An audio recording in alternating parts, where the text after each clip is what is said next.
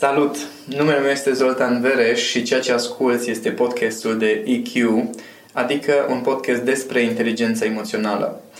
Oamenii spun că le place să stea de vorbă cu mine pentru că nu contează dacă suntem pe drum sau la birou, oricând stăm la povești, înțeleg niște lucruri care în rest le scapă sau reușesc să plece cu idei care îi ajută să schimbe viața, să-și rezolve probleme sau să-și crească performanța în diverse aspecte. Una din colegii mele i-a venit ideea să înregistreze aceste discuții ca să le poată reasculta și am zis, atunci dacă tot înregistrezi, de ce să nu le dăm și altora? Dacă pe tine te ajută să reasculți aceste înregistrări, hai să avem niște discuții pe care să le poți da și la oameni să poate să ajungă și la alții. Așa că ceea ce asculți și această serie de podcasturi pe care urmează să le urmărești sunt exact despre asta. Discuții despre inteligența emoțională aplicată în viață, la nivel sufletesc, în relație de cuplu, în profesie, pe diverse subiecte, discuții foarte naturale, simple între mine și colega mea Madalina, de care sper din tot sufletul meu să te bucur la fel de mult cum fac și alți oameni. Noi suntem pregătiți. Începem? Salut, Zoltan! Salut! În episodul de astăzi aș vrea să facem ceva special. Așa. Și te-am luat așa ad hoc pentru că voiam să completăm uh, câteva din informațiile care au circulat zilele astea despre munca ta. Așa. Uh, să le completăm cu acest podcast. Circulă informații despre munca mea? Circulă. Hai, ce drăguț. La ce mă refer când spun asta este cursul audio uh, pe care îl găsești uh, și tu și ceilalți care ne ascultă pe shop-ul nostru online. Sau la mine pe calculator, că eu l-am făcut. Dar la el pe calculator nu puteți intra, așa că ascultați-mă pe mine, vă rog. pe Reflect, pe shop-ul nostru Reflect, adică shop.reflect.ro, găsiți acolo un curs audio care este despre 5 stări emoționale negative, să le spunem. Mm-hmm. Um, în care Zoltan Nașpa, expl- cum ar veni. Ok. în care Zoltan explică ce sunt aceste stări, uh, ce să faci, cum să le recunoști și mai ales cum poți să înveți să le gestionezi. Pentru că inteligența emoțională este despre a gestiona emoțiile, nu despre a le reprima. Corect. Acele cinci stări sunt uh, principalele stări pe care de-a lungul timpului le-ai observat sau ai vorbit cu oamenii despre, Mhm. mm-hmm. la evenimente sau în webinarii.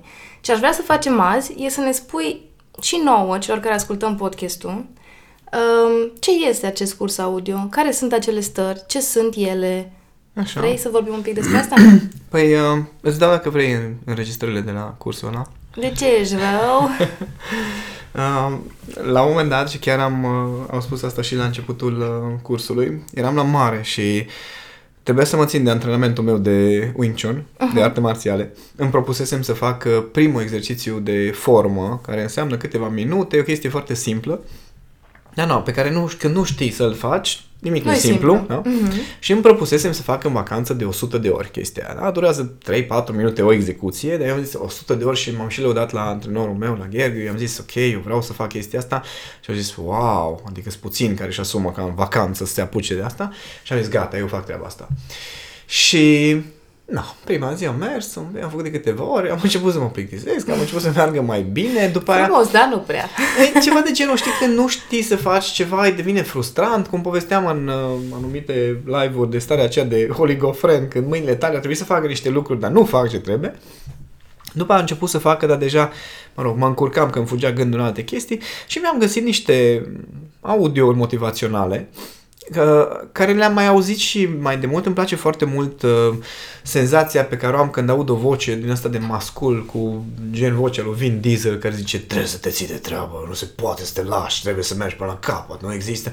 Și, cum zic, uh, pe de o parte, uh-huh. sunt foarte faine chestiile alea. Adică eu mă pot conecta foarte fain la energia masculină de războinic, uh-huh. da? care își împinge limitele și care e dispus să moară ca să obțină un rezultat. Aia îmi place și mie. Da, acum sunt curios câți oameni funcționează la nivelul ăla. Uh, la nivelul ăla de de hustle, războinic hustle, ăla. hustle. Da, Mhm. de, uh, cum scrie, nu știu ce magazin de sport, era acolo cu uh, Rise and Grind and uh, Shine and Rise Again. E un slogan din asta de chestia asta cu Rise and Grind, ridică-te și trage și bagă și 5 dimineața. Deci, sincer, am vorbit cu foarte mulți oameni de-a lungul timpului și sunt extrem de puțini care funcționează la nivelul ăsta de presiune. Să pui presiune pe tine maximă uh-huh. și să tragi de tine până obții un rezultat. Eu nu fac parte de, din ăștia. Eu fac parte din aia care îs om, am slăbiciunile mele, am defectele mele, am limitările mele. Newsflash, Zoltan este om. Eu, am zis cu voce tare. și pentru că îmi place viața și îmi place să trăiesc și să mă bucur de viață, în același timp am aspirații foarte mari și așteptări foarte mari de la mine, am învățat cumva să le combin. Uh-huh. Așteptările mari cu răbdarea, cu grija față de mine și cu efortul necesar pentru a obține niște rezultate. Și mă gândeam că poate i-ar ajuta pe oameni niște materiale de audiouri motivaționale, din alea în care, atunci când ai o stare de genul dezamăgire, să nu vină cineva, o voce americană, care îți spune nu trebuie să fii dezamăgit, trebuie Păi să da, eu mergi sunt, înainte. nu-mi spune tu mie că te trântezi. Aici era, aici era și problema mea. Uh, am ales uh, cinci stări, cum ai spus și tu. Teama, adică atunci când îți e teamă să vină cineva să zică să nu-ți fie teamă, trebuie să ai curaj, trebuie să mergi înainte, învingeți fricile. Și așa, ok, dude, ia încet că mi groază, că de aia nu fac niște lucruri. Ce poți face cu teama, cu dezamăgirea, cu neputința, agitația și oarecare era cincea? Frustrarea? Și frustrarea, da, frustrarea. Frustrare. Bine, eu am cadrat acolo categorii, adică, de exemplu, când vorbesc de frustrare, acolo evident intră gama de stări de nemulțumire, de răzvrătire, de revoltă, da? Frustrare, toate așa sub uh-huh. aceeași umbrelă. Și ce am urmărit să fac era să îi ajut pe oameni ca fiind în starea aia, chiar știu că la frustrare, așa încep că ești frustrat, excelent. Ah, Da, exact. Exact asta mă gândeam că să fie reacția oamenilor. Și am, am urmărit să-i, să ajut pe oameni să ca rămânând în starea respectivă sau fiind în stare, nu neapărat să stai acolo, dar fiind în starea respectivă, să o înțelegi, să o explorezi, să te ridici deasupra și după aia să, să ai un antrenament prin care treptat elimini starea aceea. Cel puțin reduci în intensitate și din ce în ce mai mult să dispară starea respectivă, să apară din ce în ce mai rar. Da? Dar nu este despre, nu, nu trebuie să fii frustrat. Da, da, e foarte bine, stai că-ți explic ce e în spatele frustrării. Și când îți explic ce e în spatele frustrării și înțelegi ce e acolo, o să fii ceea ce, wow, chestia asta chiar are sens. Iar asta o să te ajute să ieși de acolo.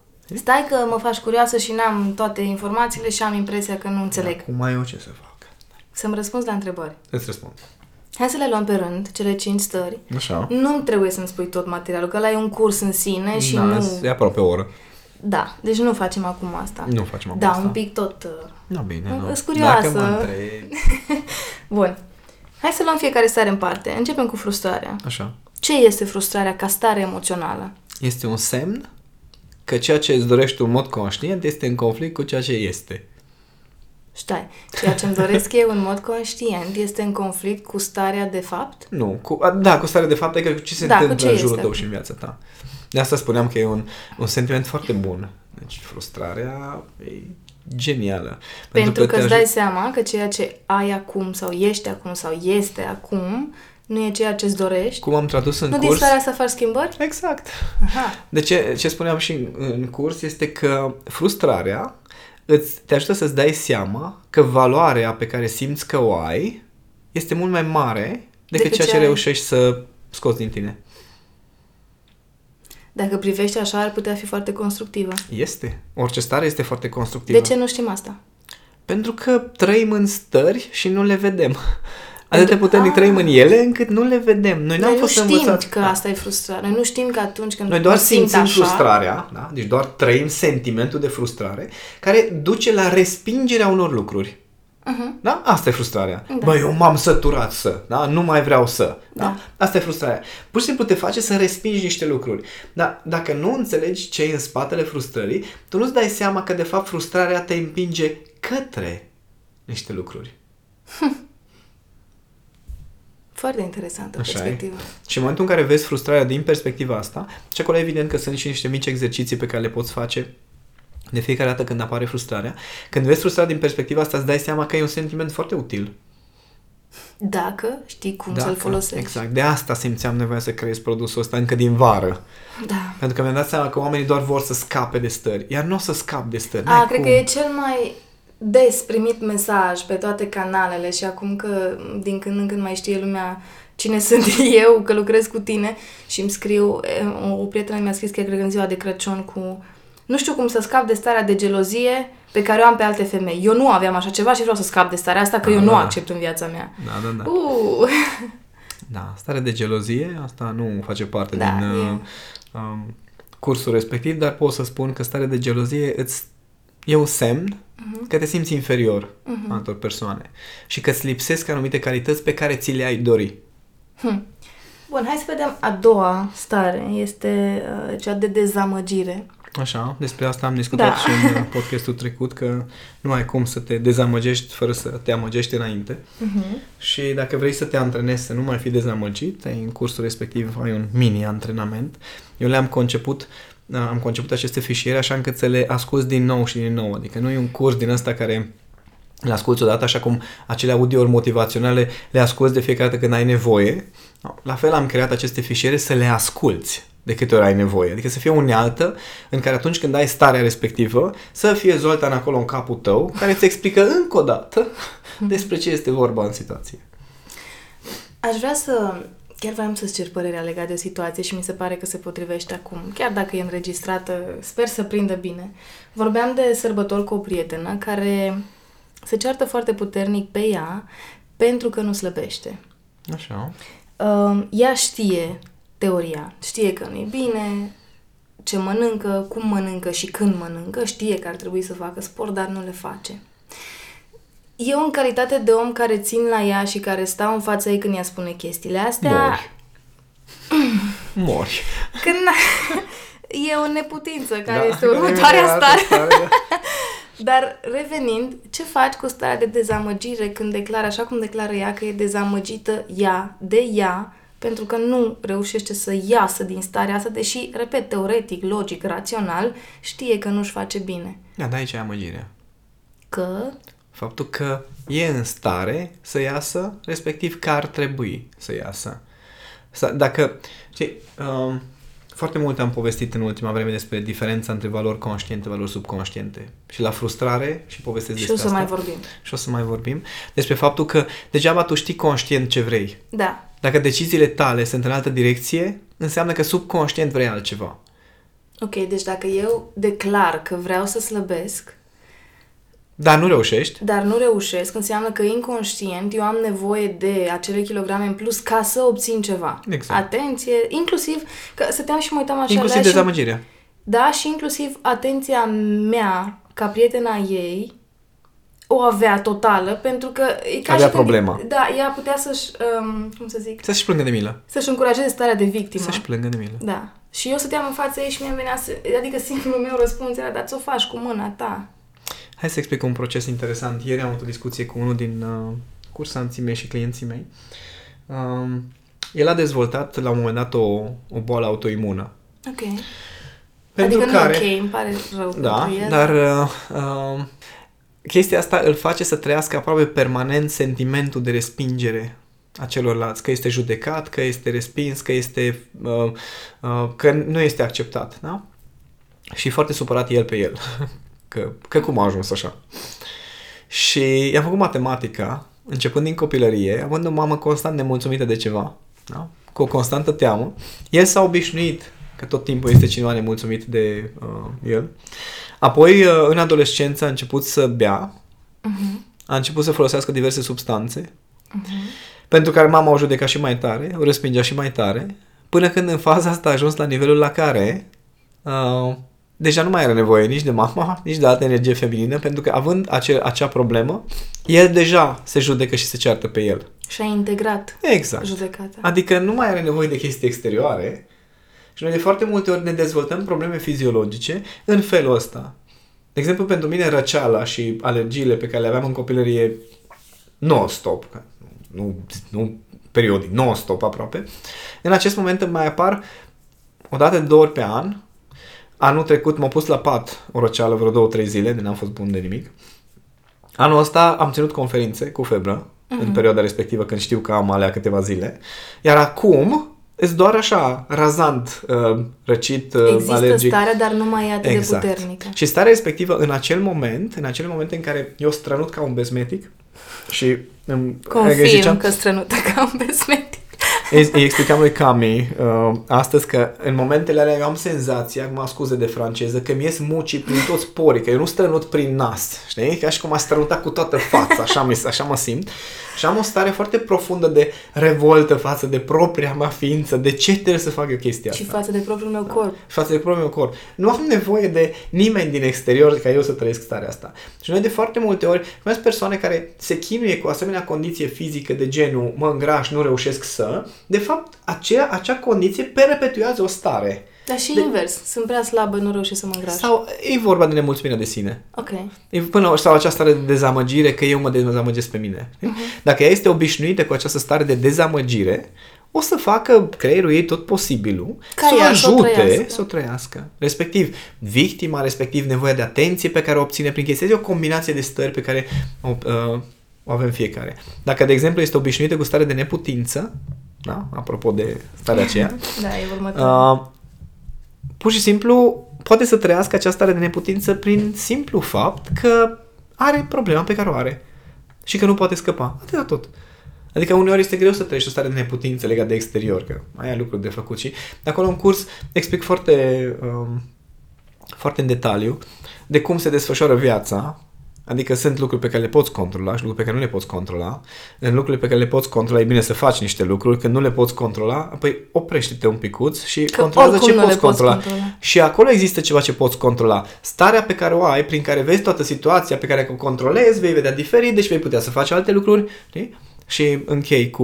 Uh, știu că ai senzația că nu poți să faci nimic, dar uite că tot ai ascultat cursul ăsta. Ce frumos. Adică și inclusiv starea asta de neputință e o stare care pune un filtru și în care e o acțiune de făcut. Știi? Dar neputința aceea, da, poate să se dezvolte de multe ori uh, din această nevoie de control pe care nu-l ai și pe care nu o să-l ai niciodată în forma în care uh, crede raționalul că poți să-l ai.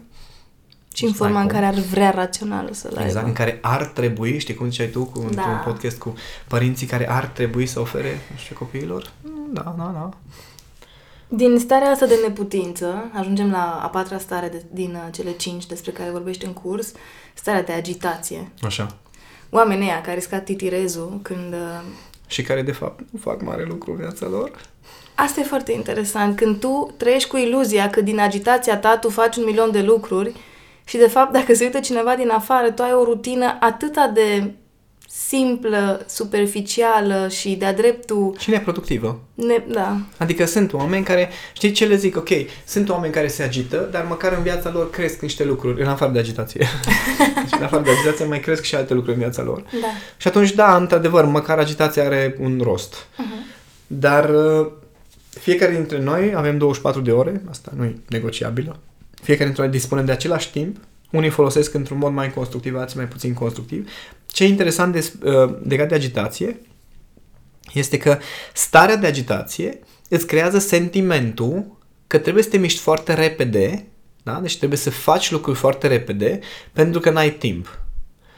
Paradoxal, când începi să te miști foarte repede, creierul tău înțelege că e ceva grabă, că e ceva grav, e ceva grav, da? Uh-huh. Și generează starea de agitație mai departe, Ok. care începe să genereze sentimentul că trebuie să te miști foarte repede. E un cer vicios. E un cerc vicios teribil. Și uh, primul sfat pe care îl dau în cursul respectiv este oprește-te. Oh my god, cum să mă opresc, am atâtea de făcut. Deci le zic oamenilor, ok, fii atent, dacă rezultatele din viața ta depind de 3 minute dintr-o zi, de 3 ori să te oprești câte un minut, dacă de asta depinde tot ce înseamnă viața ta de alea 3 minute, e foarte gravă problema în viața ta oricum. Și nu este despre acele trei minute, ci viața ta pe ansamblu e într-o poziție foarte șubredă oricum. Dar este, tehnic vorbind, este imposibil Mhm. ca viața ta să depindă de alea 3 minute. Poate dacă ești chirurg, de exemplu, Mhm. și lucrezi la urgență și acolo există treceri între și și acolo poate ar fi bine să intri cu o stare de calmă. Să nu mergi chiar agitat când trebuie să-i tai cuiva ceva lângă Da. inimă. Mhm. Și atunci e foarte important de înțeles legat de această stare de agitație că primul pas este să reduci viteza fizică. Am avut uh, f- uh, po- uh, povestea unui uh, director de firmă mă rog, este o ea, care ea are birou la etaj, echipa are birou cu un etaj mai jos, da? Și toată lumea știa că după 3 secunde în care e, ușa se aude că s-a închis ușa de la etaj, ea deja e jos. Uh-huh. Da? Deci tocul e aproape că nu se aud, așa de merge, așa de repede. Și ziceam, măi, nu știu, așa de agitat, așa de nu știu cum, că simt că... Zic, tu, fii atent de ce ai de făcut. De câte ori trebuie să cobori? Deci de câte ori trebuie să cobori la biroul de jos, oprește, închide ușa conștient și coboară scările una câte una. Și faptul că a redus așa viteza fizică, zic, bă, de, am senzația că am mai mult timp. Paradoxal. Uh-huh. Și asta înseamnă antrenamentul pentru a mai Eu elimina am din făcut ace- asta în agitație. mașină, uh, în, în trafic, când uh, prindeam oameni care nu se mișcau suficient de repede sau mi se După pare mie că stau în perioada? sensul ăla giratoriu, frate, dai giratoriu tocmai ca să fluidizeze, nu ca să ne oprim în el. Uh, și mi-am făcut un antrenament conștient în care efectiv ce fac e să-mi schimb poziția, să mă las pe spate și să zic ok, așa se mișcă, n-ai ce să faci. Poți să-l împingi din spate, dar se numește accident. Pe drumul Și ăsta vina trebuie ta. să, aj- da. Pe drumul ăsta trebuie să ajungi acasă, el e în fața ta în momentul ăsta și nu poți să scapi, de asta n-ai control.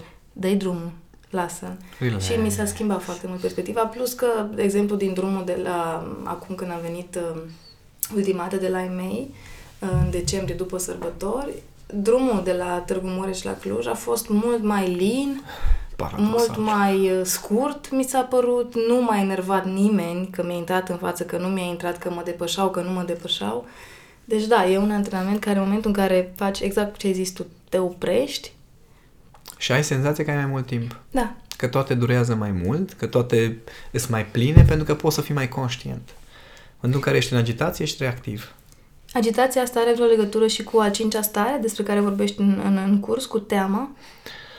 Că Ah, pierzi ceva, că pierd timp, că pierd, că uit, că nu fac. Că... Ce nu înțeleg oamenii este că teama este un proces firesc, e un sentiment absolut firesc în, în orice situație neprevăzute, neprevăzută și nu prea poți să spui că mai există neprevăzute în viața noastră, adică atât de repede se învârte viața încât constant dai de lucruri noi, informații noi, oameni noi, situații noi. Teama e un mesager, că asta am urmărit în cursul respectiv, să, să explic semnificația fiecărei stări și cu ce mesaj vine starea respectivă. Mesajul fricii este următorul. Nu ești pregătit. Atât. Au! Aici sunt două aspecte. Da, da, da.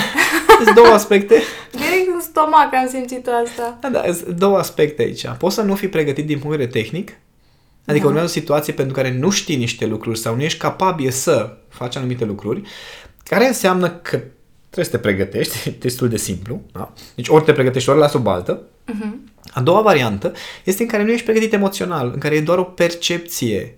Atunci treaba ta este să găsești soluția, să-ți reduci starea de teamă, adică să iei partea rațională, care când e, ioi, ioi, dar dacă se întâmplă, să ai suficiente planuri de rezervă și alternative, încât să-ți relaxezi partea emoțională care zice, și acolo se termină tot.